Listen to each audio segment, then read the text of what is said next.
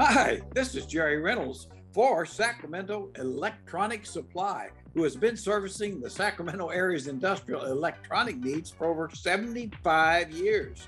Family owned and operated, Sacramento Electronics is a registered California small business that prides themselves on their customer service. Their showroom and warehouse are open to the public to browse. Whether you're looking for wire and cable, tools and testers, connectors, or relays, Sacramento Electronics is open for you Monday through Friday, 8:30 a.m. to 4 p.m. directly south of Costco in Rancho Cordova or hey, visit them online 24/7 at www.sacelec.com and do it. Oh, another rebound in a crowd by the Brock Nest Monster. Ooh, that would be deja vu. Jim Bob Bowley, holy moly. How about the Tasmanian Slovenian with the stop, drop, and pop? Hippity hop to the King's Herald Barbershop. You're listening to the King's Herald Show, a bi weekly NBA podcast that covers all the ups and downs, ins and outs of your one and only Sacramento Kings. As always, I'm your host, Will Griffith, and with me today writer for the King's Herald, my co-host Tony Xypteras. Tony, how's it going, bud? Will the the drought is over? The Kings have clinched. I'm doing pretty good. That is great. That you're absolutely right. We're going to spend all day today talking about that. So before then, uh, he's a former Sacramento Kings head coach, GM and color analyst, GM of a WNBA champion, Indiana Basketball Hall of Famer. It's the true pride of French Lick himself. It's Jerry Reynolds. Hey, Jerry, as always, absolute pleasure to have you today. Well, great to be with you guys as always, and I uh, guess we got a lot to talk about.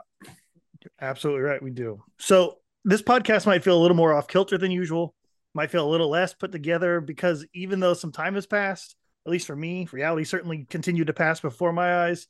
It felt kind of surreal having to to write it that the Sacramento Kings have clinched a playoff spot for the first time since 2006. I had nothing else to say when I wrote the intro. I, had no jokes to crack, and I believe me, I tried. If I can find a place to force a joke, I'll throw it in there. So, so we'll start here. Uh, we'll start with Jerry. Jerry, as a as a man who has worn so many hats in Sacramento, who has had to struggle like Mike Brown, like a Monte McNair to get the ship turned around. What was it like seeing the Kings finally reach uh, the base camp of success, clinching a playoff spot? Well, it, it was great. I mean, this has been uh, you know, obviously it's a, it's had its down times, but overall this has been such a fun team. Uh, uh, just a, a, joy to watch most of the time. Their offense is terrific. We know that. Uh, their defense is terrible. We know that. Uh, they're an amazingly good team on the road an amazingly disappointing team at home for some reason, which I don't understand. But oh no, it's just what, a fun year it's been, and uh, just all credit to Monte McNair and Mike Brown and players. Uh, you know, it's like I was on eleven forty a little bit the other day, and they were saying, uh, you know, did you did you tear up a little bit uh, when it happened? I said, did you see me tear up? They said no then I ain't, I'll deny it then. you got no you got no evidence of it. I said, I'm from French Lick. We don't we're manly men, you know. so anyway, but yeah, it's a, a, special time, no doubt about it. And we just got to keep it in perspective and what we thought was going to happen, what has happened. That's absolutely right. Tony, as a as a Kings fan for all these years, as someone who is had to watch games early into the mornings, having to write late into the nights, edit podcasts at all hours for for for more than a few years now. Uh, put into words as as best you can, because I know I struggled with it. What's been going through your head uh, uh, since watching the Kings clinch last week? Yeah, it's it's weird. It's weird. I know um, Greg Wissinger, who does an incredible job, kind of running editorial for the Kings Herald, kind of said the same thing. Like, hey, any any you guys want to write something about how you're feeling? Uh, about the Kings clinching, please do. And I thought to myself, that's a great idea. I'd love to do that if I can find words that that make sense. But it's a it's a weird feeling. It's this whole season has been an adjustment in how you watch or how Kings fans. I'll speak for myself, I guess mostly though. Watch basketball, like going from what felt like a this is going to sound more important than than it is, but like a like a watchdog position as a blogger, like you kind of felt like you were the, you had to get the message out with how for how bad the Kings have been because the national media wasn't talking about it and ESPN wasn't talking about it, and then to transition so hard from from 16 years of losing to not just a, a decent team or an okay team where you can still find things to be critical about to a team that is the three seed in the West and blows expectations out of the water and you can really just sit back and be a fan of the team. Like the reason you started writing and watching in the first place is just to watch basketball and, and a good team. It's been an adjustment for me and how to talk and write about the Kings. Um, but I am definitely enjoying it. This is much better. Like for as difficult as it can be to talk about it, I'll take all those difficulties and a three seed than you know my comfort zone, which I am learning has actually been a losing team. So uh, I'm I'm excited that the Kings are good, and I, I hope it continues. Um, but yeah, just just turning back into a fan has been nice. You you don't feel that weight of like, oh man, someone needs to fix these guys, or or we need to get smart people in place. It's like no, now actually the guys who are in charge are much smarter than the bloggers, and they're and they're doing much better. They're making much better basketball decisions than you'll see on Twitter, which t- felt like it wasn't the case before. Whether that's true or not, I don't know, but it it feels like there's actually like smart people running the team, and that's a very strange. Um, but it's all good. It's all good things. It's just weird mixed emotions and trying to figure out how to talk about a good team now. Yeah, I don't re- really necessarily want to call it power, but th- it was hard to give up. You, you called it watchdog, and I think that's great. It was hard for me to give up my ability to just like have to look at everything with an extra critical eye. Like, okay, not just from the lens of a basketball team, but like this is the Sacramento Kings. How are they going to screw this up, or what are we? you know, what are they doing that I'm going to have to put my foot down next week and be like, no, not today. Uh, it, I, I, I always joke that like I would have to give up writing previews when the Kings got good because like I, it's hard for me to like just write about basketball. Like every year since I've started this, I've ended up like halfway through the season being like, all right, I'm reviewing, I'm reviewing movies and books. Yeah. You know, send me movies and books to review instead of writing a preview. Or like every every you know season, there was two or three times where I would have to be like, I am sick and tired of this. Like I am I need to write 2000 words extolling just how painful watching this King season is. In this season I just had to review games and it got very weird for me. Like w- when it came time to clinch, I you know, we're in the same chat and Greg had mentioned like, "Hey, anything you guys want to write, write." And I was like, "Oh, I'm definitely I'm jumping in on this. I'm going to spend 3000 words." I couldn't do it. I just I didn't know how to say it. It might take me a whole off season before I can go, okay, the Kings are good, and I'm finally adjusting to this.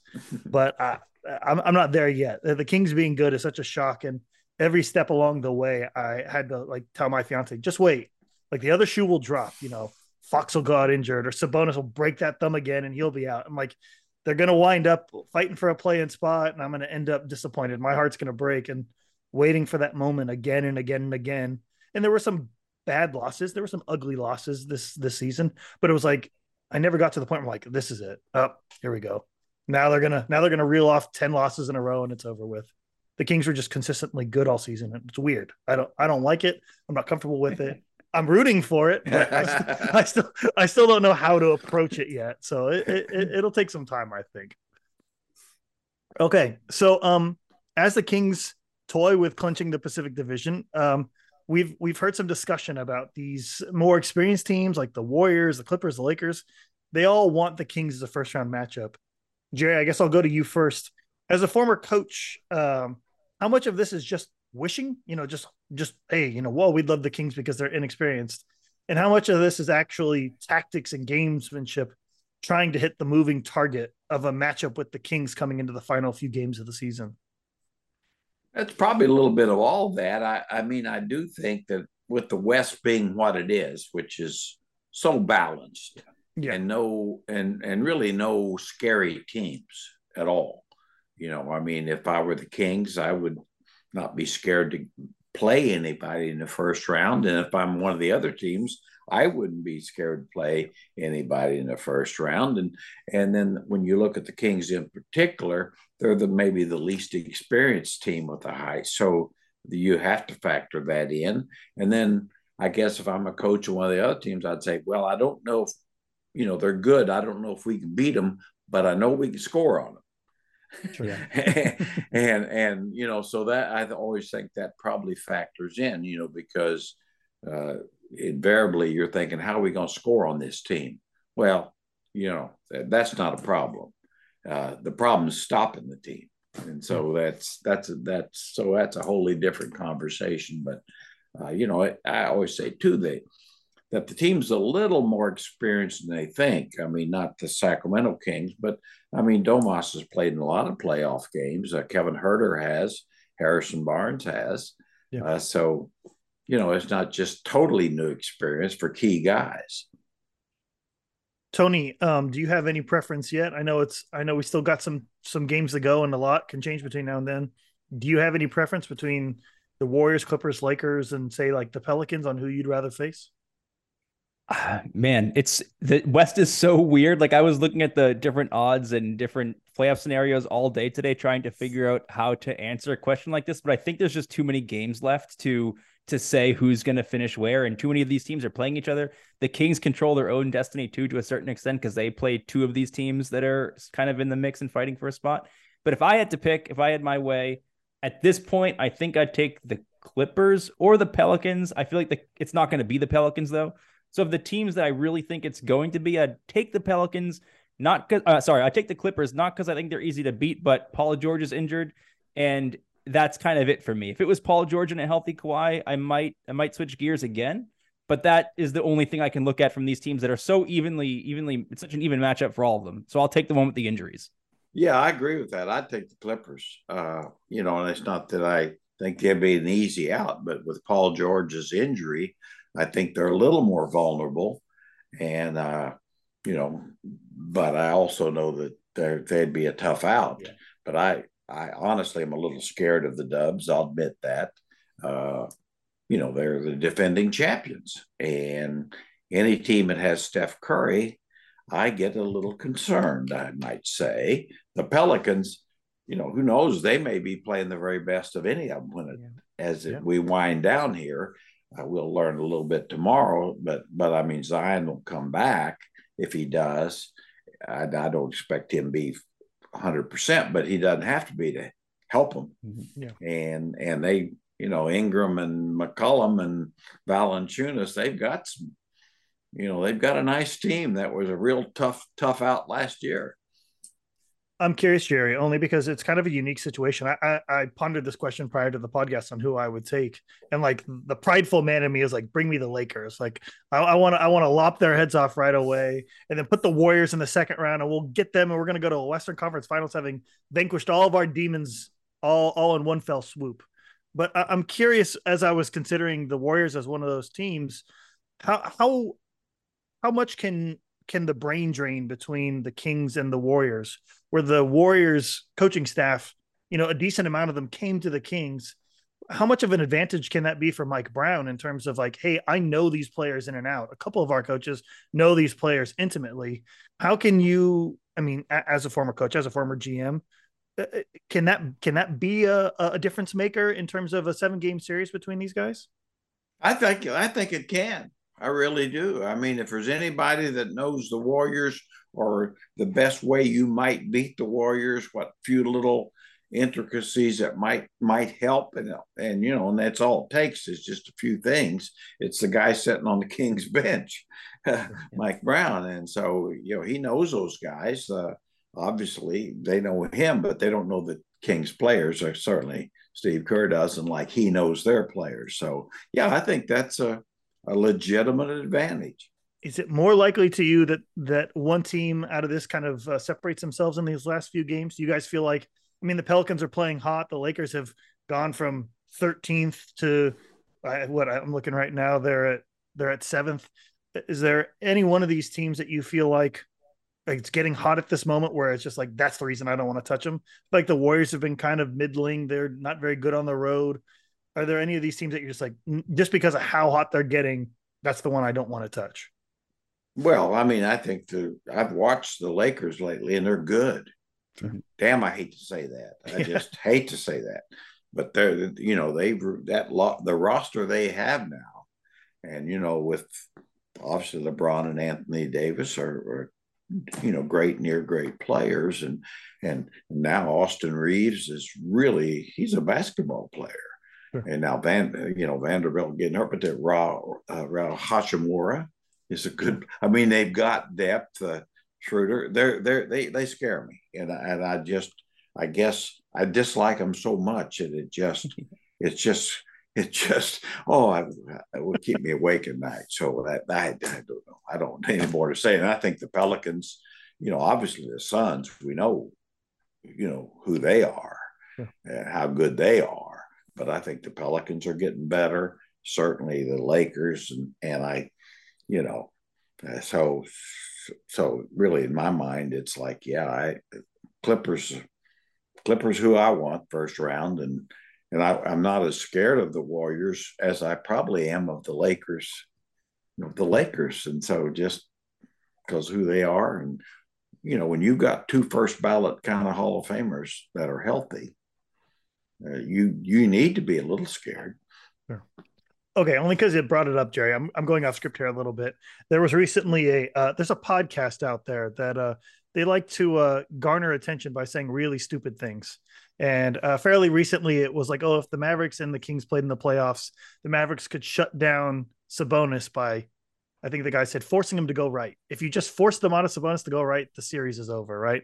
So this is the level of basketball discussion we're talking about. Not saying it's any higher or lower than what I can give to you guys, but they also brought up recently that they felt like Austin Reaves will end up being the third best player on a championship level roster.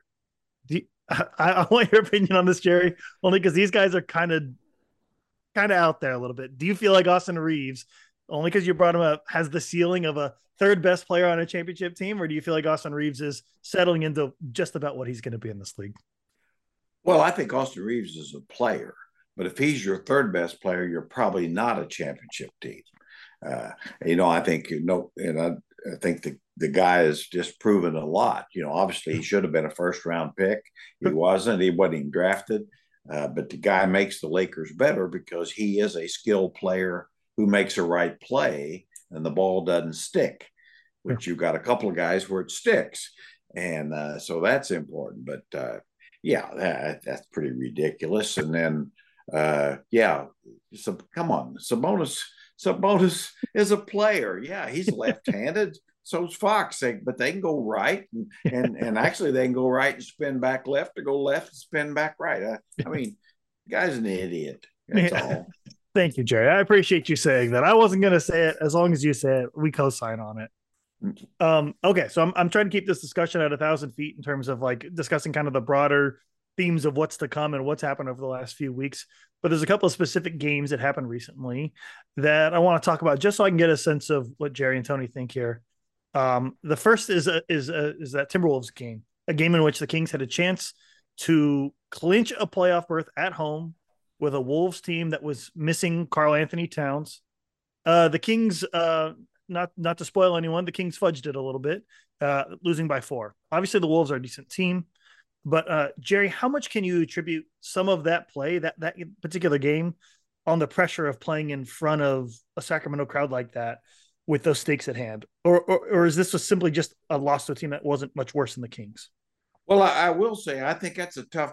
The Timberwolves are a tough matchup for the King, or they were that night. Yeah, and I, I, and honestly, I think, uh, you know, that's why we're seeing Alex Len playing. Mm uh, you know, I think there's some real issues there matching up with that team. And and honestly, I honestly think the Timberwolves play better with slow mo uh, playing uh, as a starter instead of yeah. Karl-Anthony Towns. If you want to know the truth, uh, you know that they're just more versatile.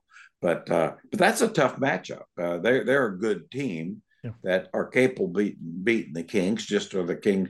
So it's a like I say, that's one of those matchups I don't like. Although I, I'm hoping if they were to play, you know, Alex Len, I think could could help in that matchup, sure. and I think that I would be hoping that Karl-Anthony Towns would play because I think he's really out of shape, sure. and yeah. uh, might might be a little little easier to you know with the transition game that the Kings have to be very effective. But you know, uh, yeah, I didn't really take it as, and, you know, it's very disappointing. You know, I, I, I, thought the, you know, it's one of those deals to where you're counting on something you shouldn't count on sure. uh, as a hundred percent thing, which made it even worse. You know, it's a little bit like the, Lakers back in 1970 or something, expecting they're going to beat the Celtics and have the balloons up in the in the rafters, and they and and, and uh, they basically got to, you know, eat them.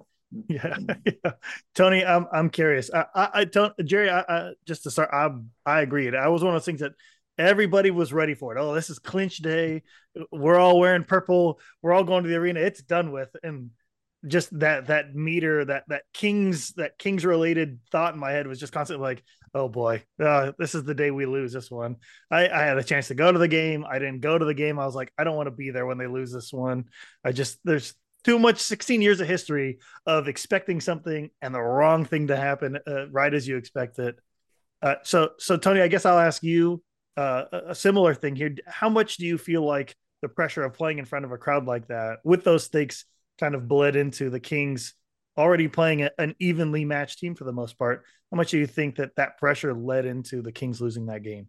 It probably had some impact. I think what's kind of interesting is that if anyone would fall to that pressure, uh, it would have been a guy like Keegan Murray, and that was maybe Keegan Murray's worst game of the year was against the Timberwolves. So that's a good argument for the pressure in that, you know, and, and, at the same time, though, if your rookie is the one, because Fox and Sabonis are both still pretty good in that game. Fox is a little bit less efficient than usual, but if if anyone's going to fall to that and it's your rookie, I think you're kind of okay. And that's me being super forgiving for this team now. It's like, like I was saying before, it's hard to be too critical.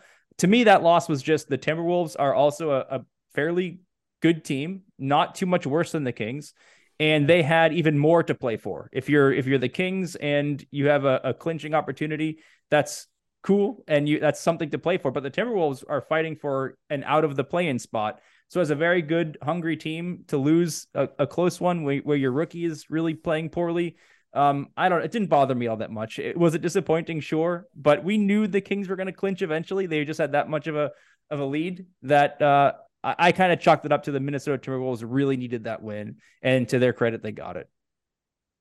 Okay, so second game I want to talk about was yesterday at home to the Spurs. Again, the Kings had a chance to clinch, but this time it was the Pacific Division, having already clinched a playoff spot. Uh, the Spurs are a bad team. Uh, they were missing eight players, including Keldon Johnson, Devin Vassell, uh, uh, Jeremy Sochan. Um, we'll get the negative out of the way first. Uh, was this game a matter of the Kings playing with their food and then paying for that? Or is this kind of an indicator of a deeper problem within the Kings and kind of a ceiling that limits them come playoff time with with the way their defense is right now?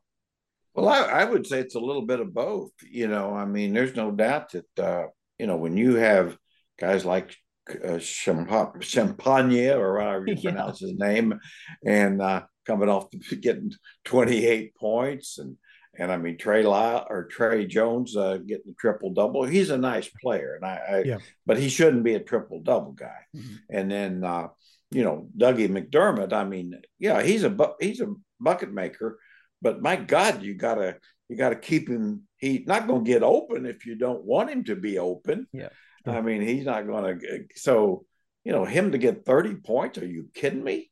so. uh so yeah, it's very disappointing because, like say, they certainly three of their best players didn't perform, weren't, weren't there.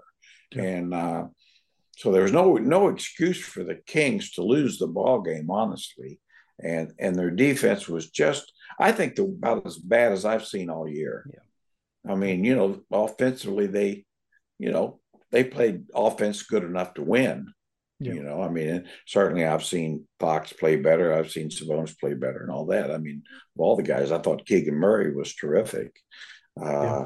But, but, uh, you know, Harrison, you know, wasn't quite himself, I didn't think, uh, till the game was near the end. But, uh, yeah, just, just awful defense. I mean, with all the back cuts and the straight line drives, oh, oh, I'm, I'm getting sick thinking about it again was this a team that just let off the gas? Was just one of those things that they're like, you know what, the playoffs are already here. We've clinched. This team sucks. We can beat them in our sleep, or was this something else? You know, I I, I thought, and I was just as I was watching the game, I was talking to my friend uh, Maury Gloucester, and I was just saying, you know, I think part of it is they had such easy games in Portland. Mm.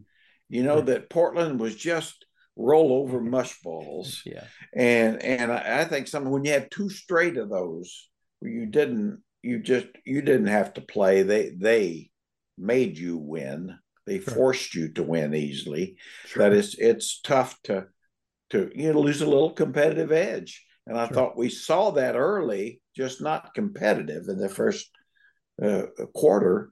And then you let a bad team, you know, get to feeling good about themselves, making shots and all that. Well, that it's the NBA. All these guys are NBA players, and and you get, you know, you let guys get the get to feeling like they're good, and that's what you get, and that's what you got. Uh, can any good come from losses like this for a team? Is this a wake up call for a lackadaisical defense with four games to go before the playoffs? I can't think of anything. uh, I mean, really, I don't. I don't think of it's. You know, it doesn't have to linger.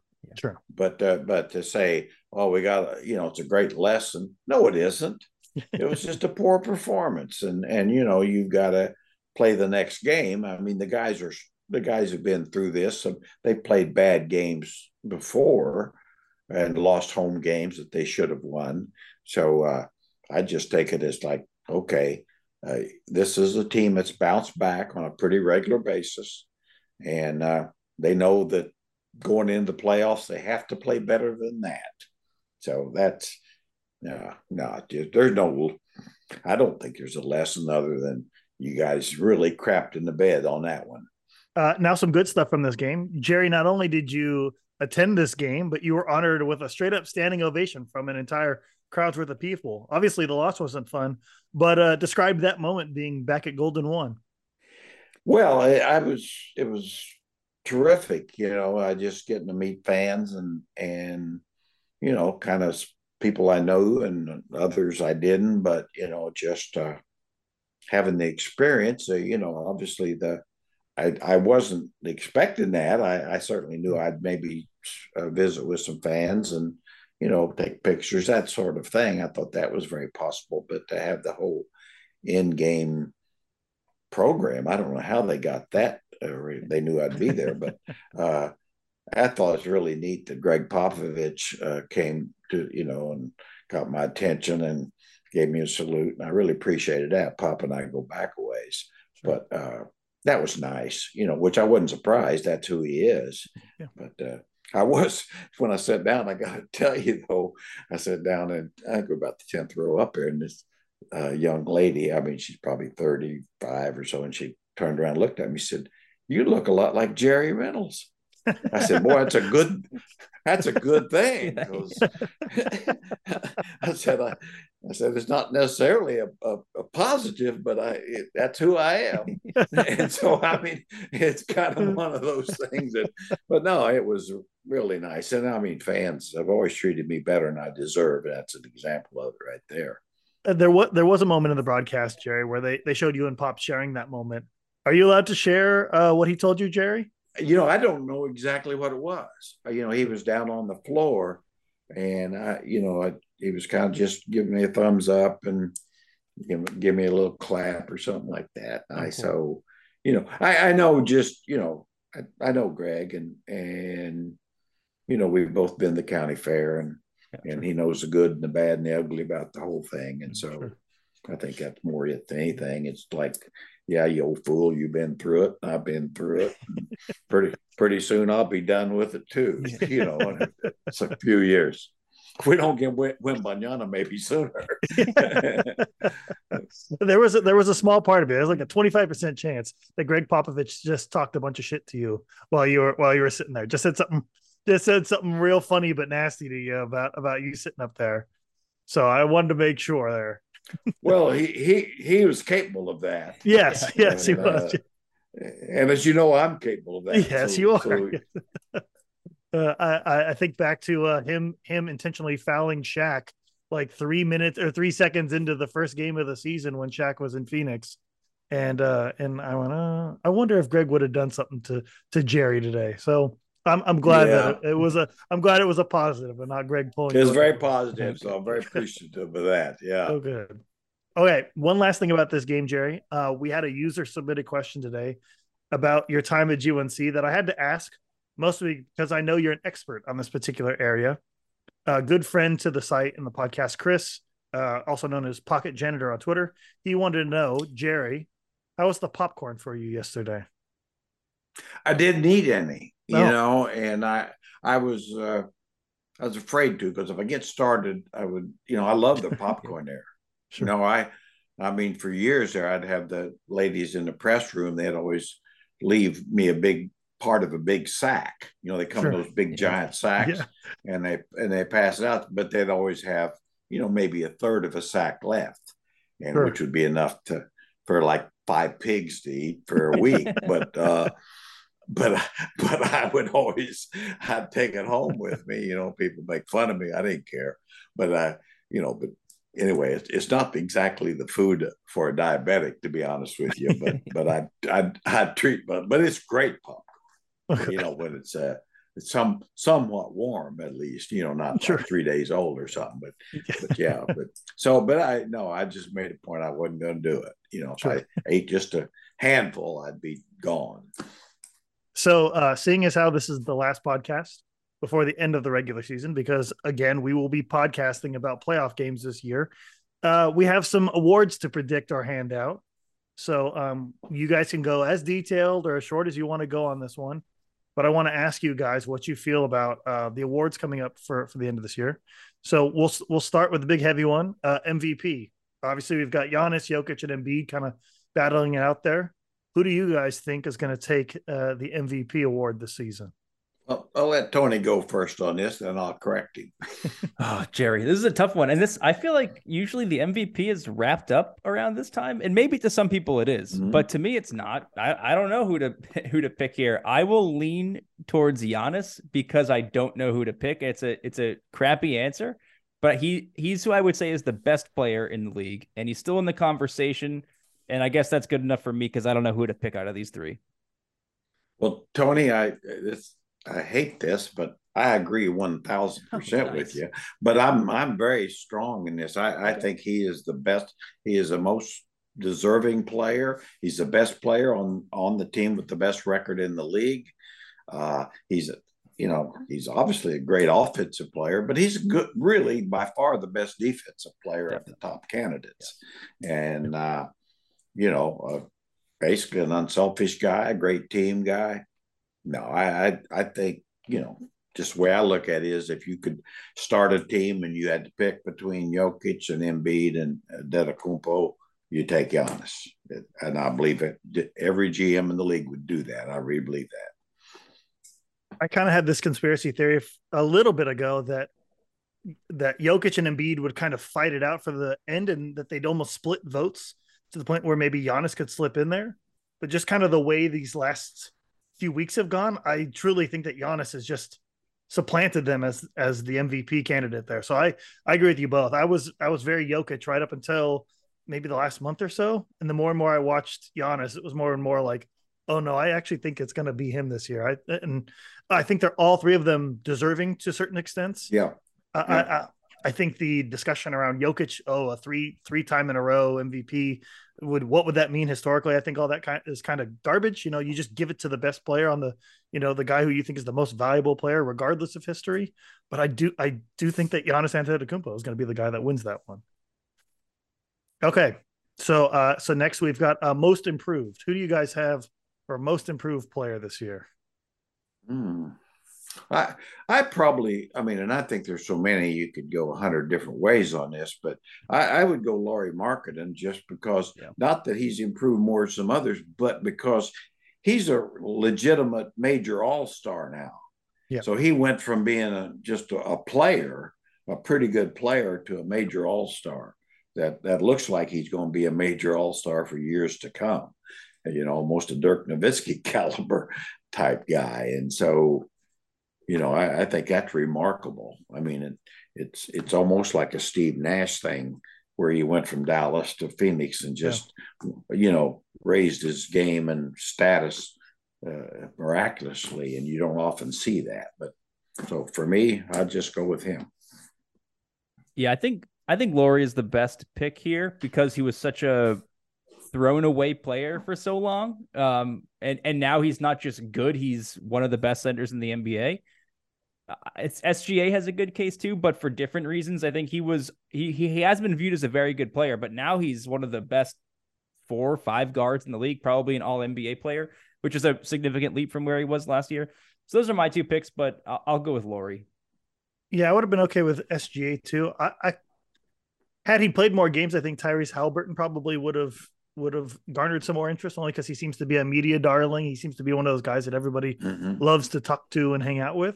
But uh, no, I think I think it should absolutely be Lauri Markkanen.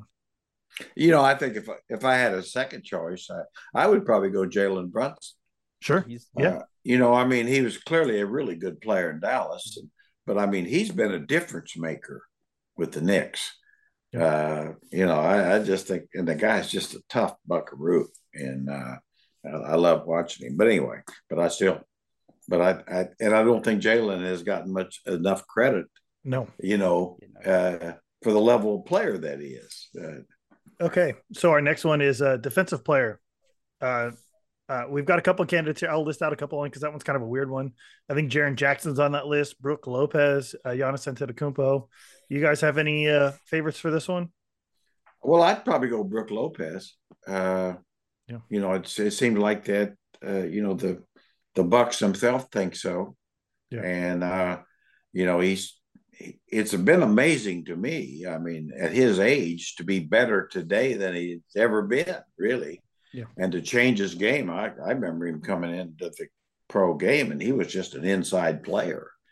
And now he's a big perimeter stretch. I was t- off the topic here a little bit. I tell somebody, boy, if you could get any free agent in the league, I would take a hard look at Brook Lopez. I know he may only have a couple years left, but you talk about a perfect fit with Sabonis. You know, guard the paint and play the perimeter, knock it down. You know, and uh, you know, hey, overpay the big guy, but uh, but I'm sure that uh, that's what the Bucks will do. But I mean, people say, well, he's only got a couple of years left. Well, if you want to win a championship, you better, yeah. you know, who cares? uh, just uh, go for it. Yeah. But anyway, so I, I, I like him. I mean, and and then the part is add to that. Okay, if he gets defensive player of the year, well, you have an awful defensive team. Why not really look at trying to improve yourself by getting the best defensive player or one of? Jerry, I hadn't even thought of that until you put it in my head, and now it's all I'm going to think about for the next three weeks. Well, as you know, and I, I admired you for the Mo Bamba thing, and sure. I still think it would have been a good move. By the way, sure. I agree with you. He, sure. You know, it doesn't work so much in the Lakers, but but that's the kind. But Brook Lopez is just a far improved version. Yes, yes, you're absolutely right. Oh no, I'm gonna have nightmares about this one. All free agency now. I got a new favorite player for the Kings now. Uh, Tony, what about you? Who, who are you looking for for defensive player of the year? Yeah, I never considered Brook, Brook Lopez in free agency either because I just figure the Bucks will keep him and maybe they will. But man, he'd be so perfect yeah. with Sabonis. Um, I I'd take Jaren Jackson Jr. here. I think it's a toss up between both players. I guess my this is not a, a great argument, but it's the one I'm going to use for this podcast. Is Jaren Jackson was uh he was an all star and it wasn't because of his offense. His offense is good, but he made that because the the coaches and and uh, people around this league really believe in his defense.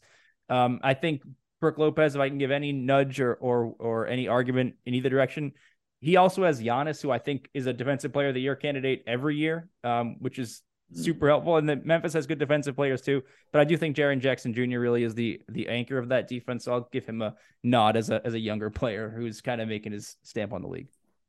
Yeah, I'm I'm fine with any of those three. I, I, I do think Giannis has a case. I think he if Giannis wins MVP, he won't win Defensive Player of the Year just somebody will be sitting mm-hmm. there thinking in their head, oh, I'm going to give him the MVP. I can't give him the defensive player mm-hmm. of the mm-hmm. year.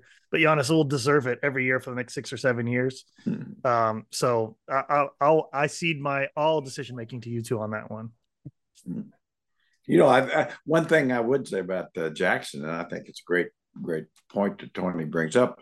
You know, with the uh, injury to Steven Adams, he's just done a remarkably good job at, yep. at the center position. You know, and so it, it really show it really does show to his value as a defensive player at whether at forward or center, which is which is outstanding for his his age. And certainly I know Kings fans are glad they got Marvin Bagley instead of him. But uh, anyway, I'm sorry, guys. I rub just, it in, Jerry. I, rub it in. I, no, well, no. I almost forgot. Rub I rub it into myself, you know. Uh, okay, uh, this this one was a weird one for me to think about, and I looked up a couple different sources on these, but six man of the year. Does this one this year? Maybe maybe you guys can talk about this. I feel like this year is a little lackadaisical or like a little like disappointing in terms of six man of the year. There is no clear cut 20 points off the bench, you know, guy super sub. There's a lot of like middling players there. Like Malik Monk has a shot at this, I feel like. Who do you guys have as a, as your six man of the year? Well, I mean, I think there's several. I mean, I think you look at, uh, I think Malcolm Brogdon. Uh, you know, you have to think about him a little bit. I think Malik Monk's got a chance. Uh, who was the other guy that I liked? Uh, gosh, I don't know. Uh, Quickley out of New York. Yeah, yeah, yeah. Well, Quickley, Quickley starts quite a bit too, though. Yeah. I mean, and boy, he's getting pretty good, isn't he? Yes, he is. Uh, yeah, yeah. You know, he's one of those guys that, uh, you know, that at some point, uh, you know, somebody's going to pay a lot of money to. I think. Uh, yeah, I can't think who the other one.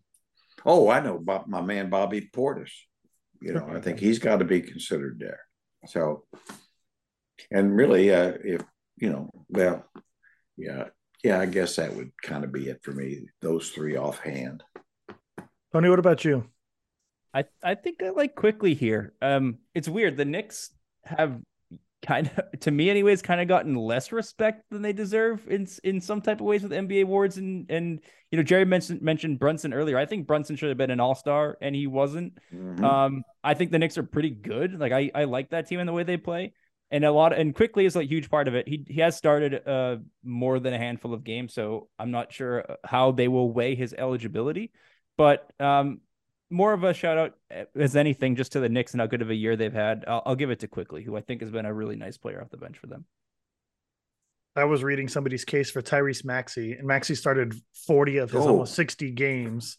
So I feel like if if if Maxey started 40 and can get some consideration, Quickley, who's started what 25 30 i think he can i think he can be in there on that one too so i kind of go iq on this one as well but brogdon i hadn't thought about bobby portis but all those candidates are deserving i feel like okay uh this is uh let's see here this one this one's probably a blowout but uh, i have cases for others um rookie of the year who do you guys feel like rookie of the year should be it's got to be Banchero. I mean, I, I really think you can make the case for Keegan as number 2 mm-hmm. rookie. I think very deserving case. Uh, but uh, other than Banchero, there's nobody playing. I don't think better than Keegan. When you count winning and sure. fitting in with a winning team, it you know it's, stats are stats. But I always say every losing team has leading score, and a lot of a lot of the rookies are and and and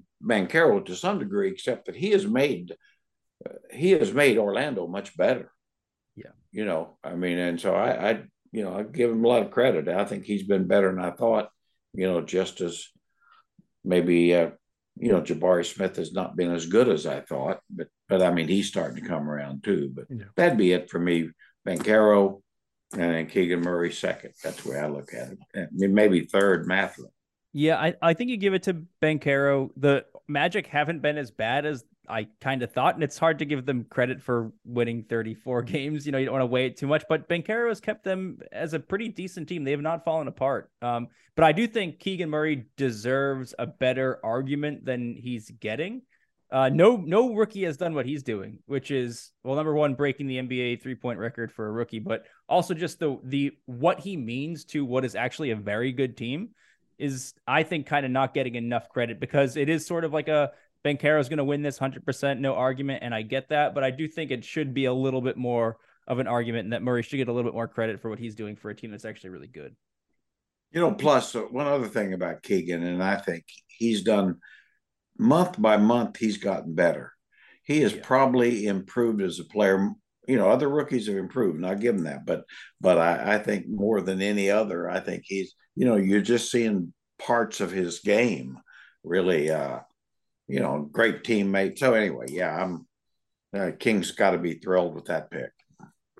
It's funny because my my second place guy, Banchero's my number one, but my second place guy most of the season has been Jalen Williams for OKC, and he's getting a lot of the talk that I kind of hoped Keegan would get in terms of like, oh, he contributes to winning. Jalen Williams has improved every mm-hmm. month of, of his rookie year. He's had some incredible months where he was, it was like, oh my gosh, this kid is a future star in this league. And and yet the same conversation he gets in terms of like, oh, he's made OKC, you know, uh, you know, he's a big part of their number 10, number 10 seed. We don't really get with Keegan in terms of helping them be a number three seed. And so mm-hmm. I, I, think Jalen Williams and and Keegan Murray kind of tie for me. But Keegan, you're right. Even even in my own thinking, I have not put the same amount of thought into Keegan at number three as Jalen Williams is to number ten. Even though they have they've both improved every month, they both contribute to this winning team. Both are incredibly important to their respective squads. Okay, you know you've changed my mind just in this conversation here, just in the last two minutes. We'll go Keegan number two. We'll go Jalen number three. Um, any any uh any discussion at all for Walker Kessler or what he does for the Utah Jazz? Oh, absolutely. Yeah. Yeah. I mean, he's of of the guys really the surprise drafts, the guys that's really certainly proved they're way better than where they were picked. Sure. Uh, uh, that's that's him. I mean, I've said uh, Danny Ainge, uh, you know, traded Rudy Gobert and got 18 zillion picks and then drafted a guy probably better than Rudy Gobert. so and, and, younger. So yeah, I gosh, that uh, you got to like that guy. I mean, you know, he's a defensive anchor now for years to come. Yeah. And you know, uh, got that solved. Okay. So, uh, coach of the year, do either of you guys have any sort of argument for anyone other than Mike Brown at this point in the season? I'm not going to make it. No, not me either. No, not me a lot of good, a lot of good coaches, but no more, none as deserving as Mike Brown. I agree with that. Okay, uh, executive of the year. Do you guys have any any arguments for anyone outside of Monte McNair? I don't. I think uh, I think it's a clear case in my mind. I'm. I mean, you know, you could make a case that Pelinka has done a great job second half of the year, but he did a crappy job the first half yeah. last year. So yeah, uh, no, he put the I, bar so far in the dirt that he's just barely getting over it. Now. yeah, yeah, he's just barely making up for his past mistakes. So, uh, you know, I no, I I just think, uh, I mean, Monte's just been marvelous, and Kings are so lucky to have those two guys because uh, leave them alone and and good things for a lot of years. I think. Yeah, you can make cases for other teams, and I think this is where the Kings' record helps Monte. Like if they were a play-in team, like we kind of thought they might be this year, then he probably doesn't get it. But you you go all the way to the third seed with all the moves he made to get them there. I don't know how you build an argument for anyone else. Yeah. Uh, clutch player of the year. Do you guys have any arguments for anyone other than De'Aaron Fox? I don't. No, Foxy. I mean, uh, he's been amazing. He's just been amazing, and uh, you know, just watching his growth uh, pretty much everywhere except three point shooting, which I kind of wish you'd take fewer of them now. that's just me. I mean, when Sabonis is making a higher percentage, you know, that's probably telling you something. but uh, yeah, he's uh, he's been terrific, and you know the confidence he has in his game shows, and his teammates see it, and they and they play off of it. Uh, that's uh, that's a big reason why they have a chance to win any game they're in. Yeah. Yeah, there's so many good players in this league, good clutch players in this league. But if you're gonna, you know, I don't know, for the way the award is for, for in the spirit of what this award is, I think you give it to Fox. Although there's there's such competition here that I wouldn't be surprised if something weird happens and he doesn't get it. But I I certainly think he's deserving and should be the one.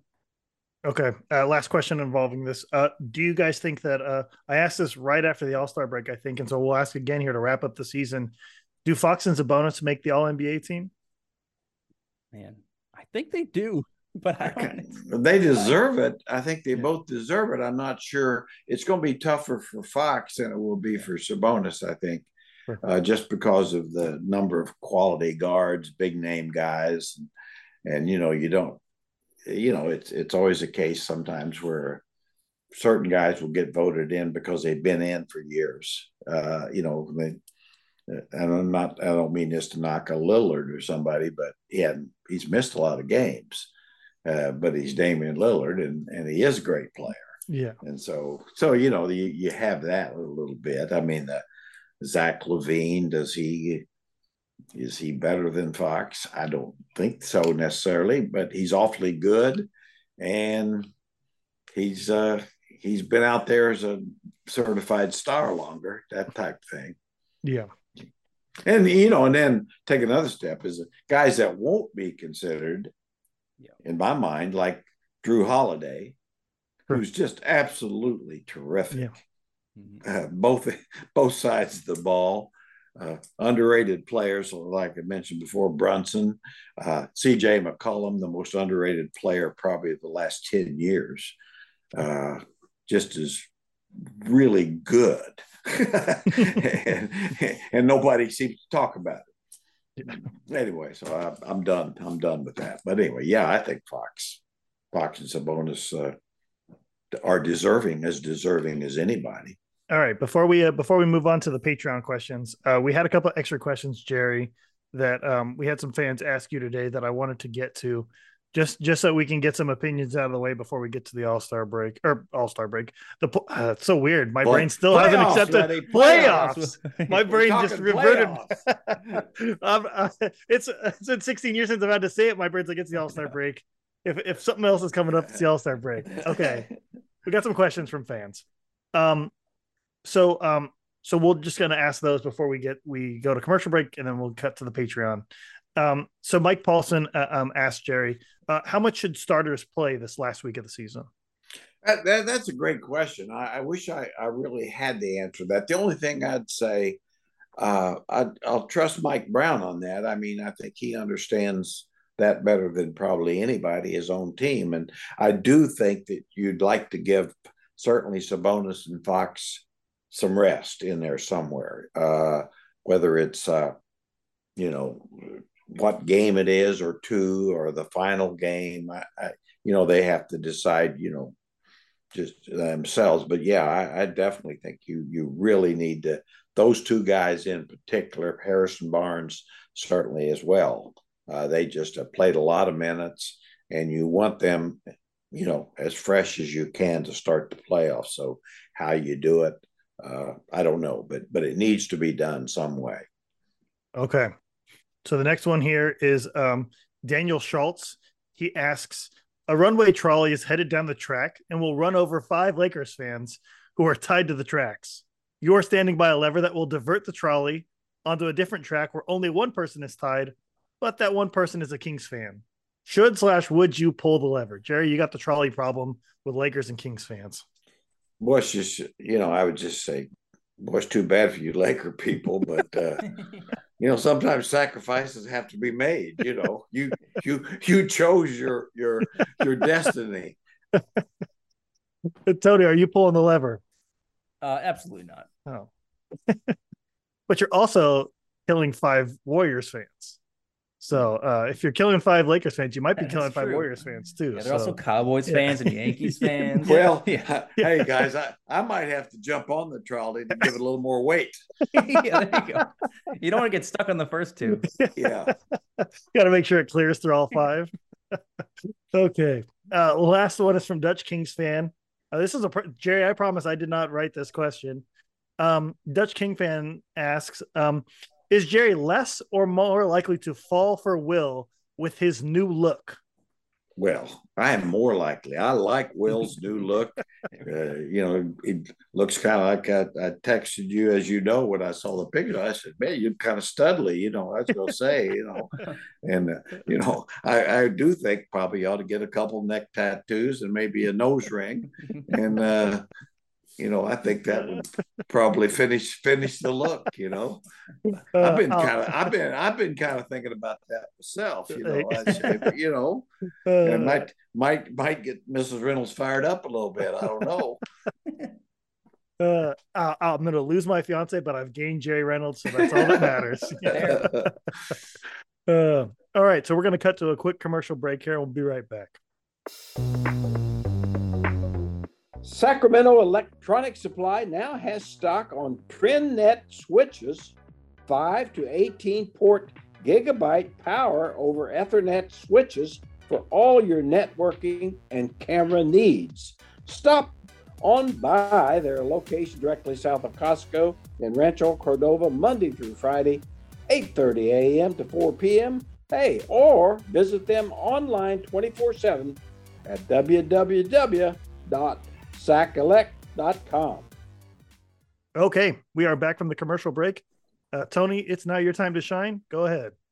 All right. Listeners of this show know that every week we ask a question from our Kings Herald patrons.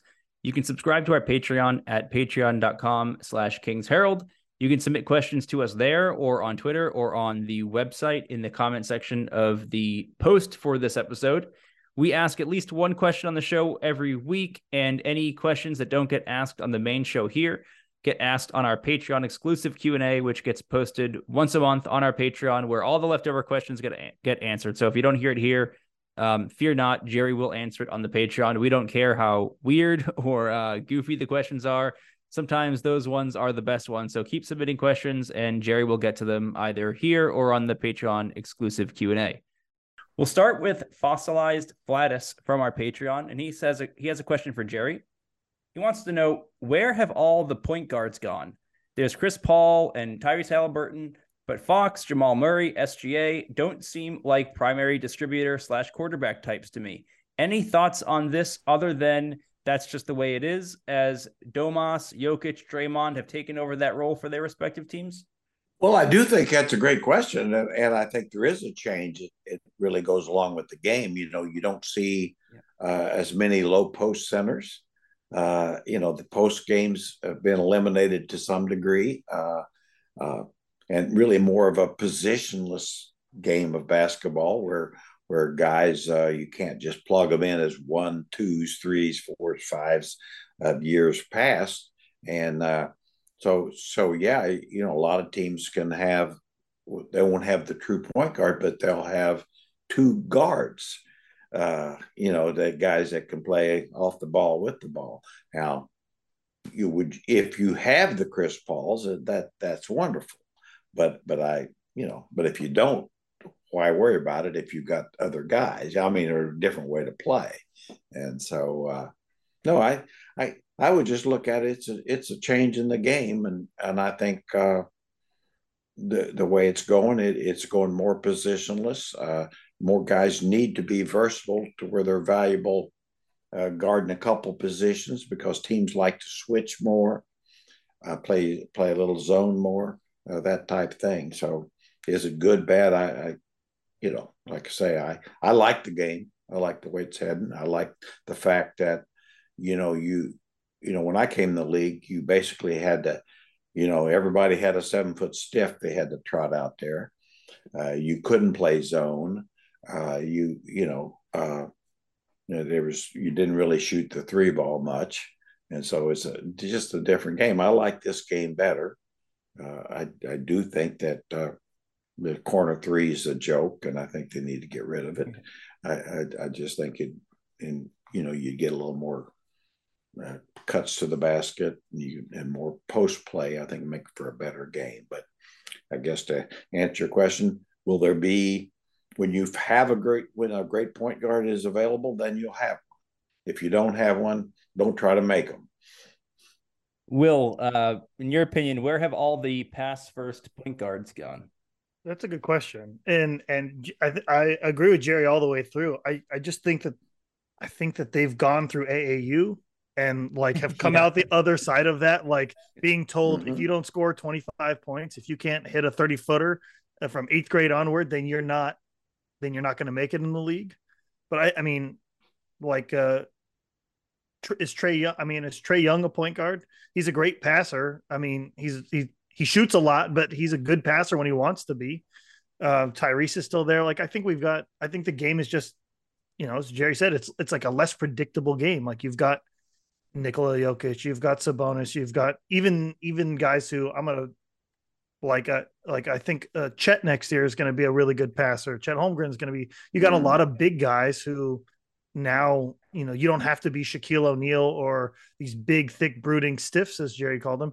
You can be a big guy who can pass, who can focus on being a passer and make it in the league. Sengun, you know, all these different guys where mm like you don't have to be six two and a good passer. You can be a Luka Doncic where you're just a chunky Euro who loves to throw behind the back passes. Like they've just disseminated from being one position to all positions, and you're not being forced into one thing. You can pass from any spot on the floor now, and so they it just I don't know the pass first point guards not just pass first players. I, I don't see them as disappearing. I just see them as evolved into every facet of the game instead of just being pigeonholed into one.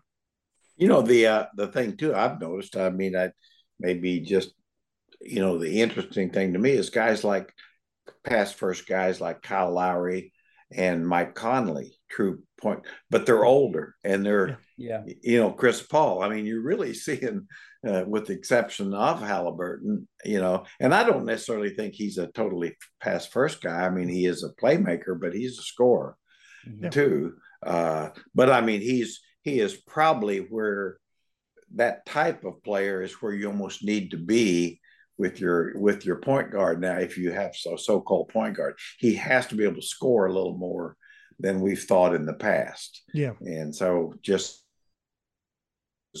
with the defense that's played now you you just have to get a lot more points out of that position. Yeah. Yeah. Yeah i'm sure there's other examples of this too but for me where it kind of hit me was ricky rubio where it was like oh you can't you yeah. can't just be a great passer like you kind of have to give him a little bit more than that, or you're you're not one of those top level guys. Yeah, yeah. great great point. Yeah, I mean yeah. it, it. Ricky's had a terrific career, but if he were yep. coming into the league now, I don't think he'd have near the value.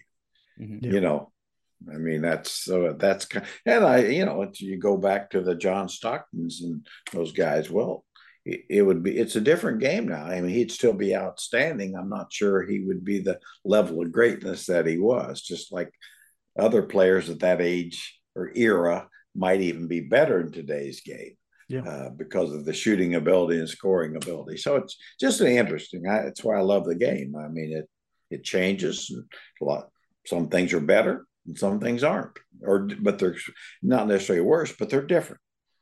Yeah and it could change again. Not it might not go exactly back there, but like the big man was was thought of as being a, a bit of a of a dead position in certain ways. But now it seems like every team needs to have some big rebounders in the paint, where you know it went really small for a while and then it sort of bounced back around a little bit. So, but it but it's to your point is to your point earlier though, Tony, which I think is right. I mean, your your big guys are different kinds of big guys. Yeah. Yep. You know, they're they're versatile. The DeAndre Aytons. Uh, know, I mean, uh, you know, if you're going to have a big guy, he's got to be athletic to where he can run the floor. And I think that's the key. You know, you better have a guy, uh, he's got to be able to tra- change ends. He's got to be mm-hmm. able to change ends. All right. Next question comes from Mark Anstead from Patreon. And this is a, a fun question to revisit in this moment in particular. So I want to take a temperature check and see where you guys stand. Um, Jerry, at this point, and in our recent success in mind, would you totally swap squads with Dallas to have Luka Doncic for the future? No, no. I mean, I, I, I'm, I mean, I think Luka, you know, is not getting. I mean, he's probably getting more criticism now than he deserves. Mm-hmm. Uh, but uh, you know, he, no, I wouldn't do that. I, I think uh, as good as he is, uh, he's like every other great or near great player, he's got to have a, a team around him, and he doesn't. And I mean, and and it's it's affecting him, and but you know, but I guess the short answer, and I'll say it again, no, I wouldn't do that. I think that the Kings are close, you know, closer to being a championship contender the way they are, and they certainly need improvements, uh, but they they can be you know, it's kind of like the old uh, the Kings of the early 2000s, to where you uh, you you make the playoffs, you're good, but you're not good enough, and then you you get a Christie, you get a Bibby, uh, and then you know, and all of a sudden now you you're better. You know, you, you have to change. It not you're not necessarily getting more talented, but you're getting better, and that that's that's the hard and that's what we'll have to watch and just hope happens. And and why wouldn't you have faith that Monte McNair and, and, and Mike Brown will will will do that? Will Uh, are you are you swapping positions with the Mavericks? Yeah, I'm curious when uh, when he asks, "Would you swap squads?" Do I retain the general manager and the coach? Because that would be a big part of my mm-hmm. my decision, one way or another. I think, yeah, I think maybe talent for talent, like, is the more interesting. Okay, because if if if I gave Monte McNair, Luka Doncic, and this particular team, uh, I think I think Monte McNair can um, not that he can spin gold out of hay, but Monte McNair would. I mean, he took a Sacramento Kings squad who won 30 games last year and made the right moves into making them uh, a, a, potentially a 50 win squad. I think if you have Luka Doncic and you just have the talent and the draft picks, I don't care if Kyrie Irving stays or goes, but I think I think Monte McNair is a, a could could build a team around Luka Doncic fairly quickly. I don't have that same uh, confidence in Nico Harrison. Like uh, Jason Kidd, I don't think is a good coach for that squad. I don't think he'll be coaching next year for them. So if I if I if the staff comes along with it, heck no. But like if I get to keep Mike Brown and I get to keep Monte McNair and we're just swapping just just switching like players, uh, I would still probably keep the, keep the Kings, but it's a it's a lot closer. Obviously, Luka being 24, by the end of his contract, gonna be making almost 50 million dollars a year. Like that'll be tied up a little bit. They have some first round picks later on down the road that that but like Dallas I think has most of their picks.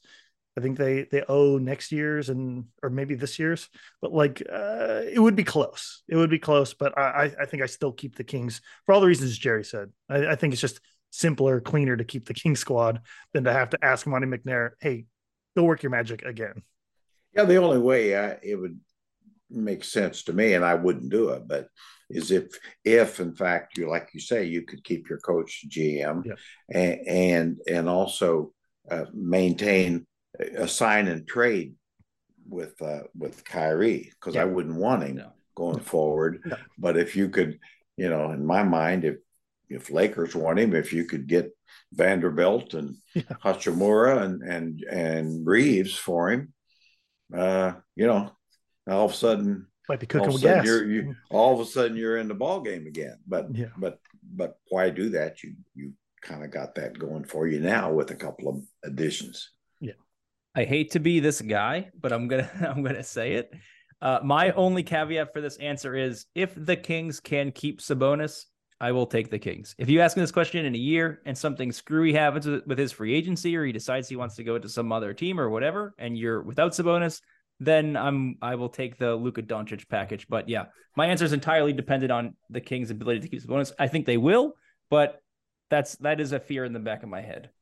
An interesting question. It's a really interesting yeah, question. I'll a, say yeah, that. That's... that's... something I had never thought of. a lot of things I don't think of, but that's it. Will, that's all I got for questions today. Okay, so we Jerry, we are rolling over to you for the uh, Reynolds wrap up. What do you got for us, Jerry?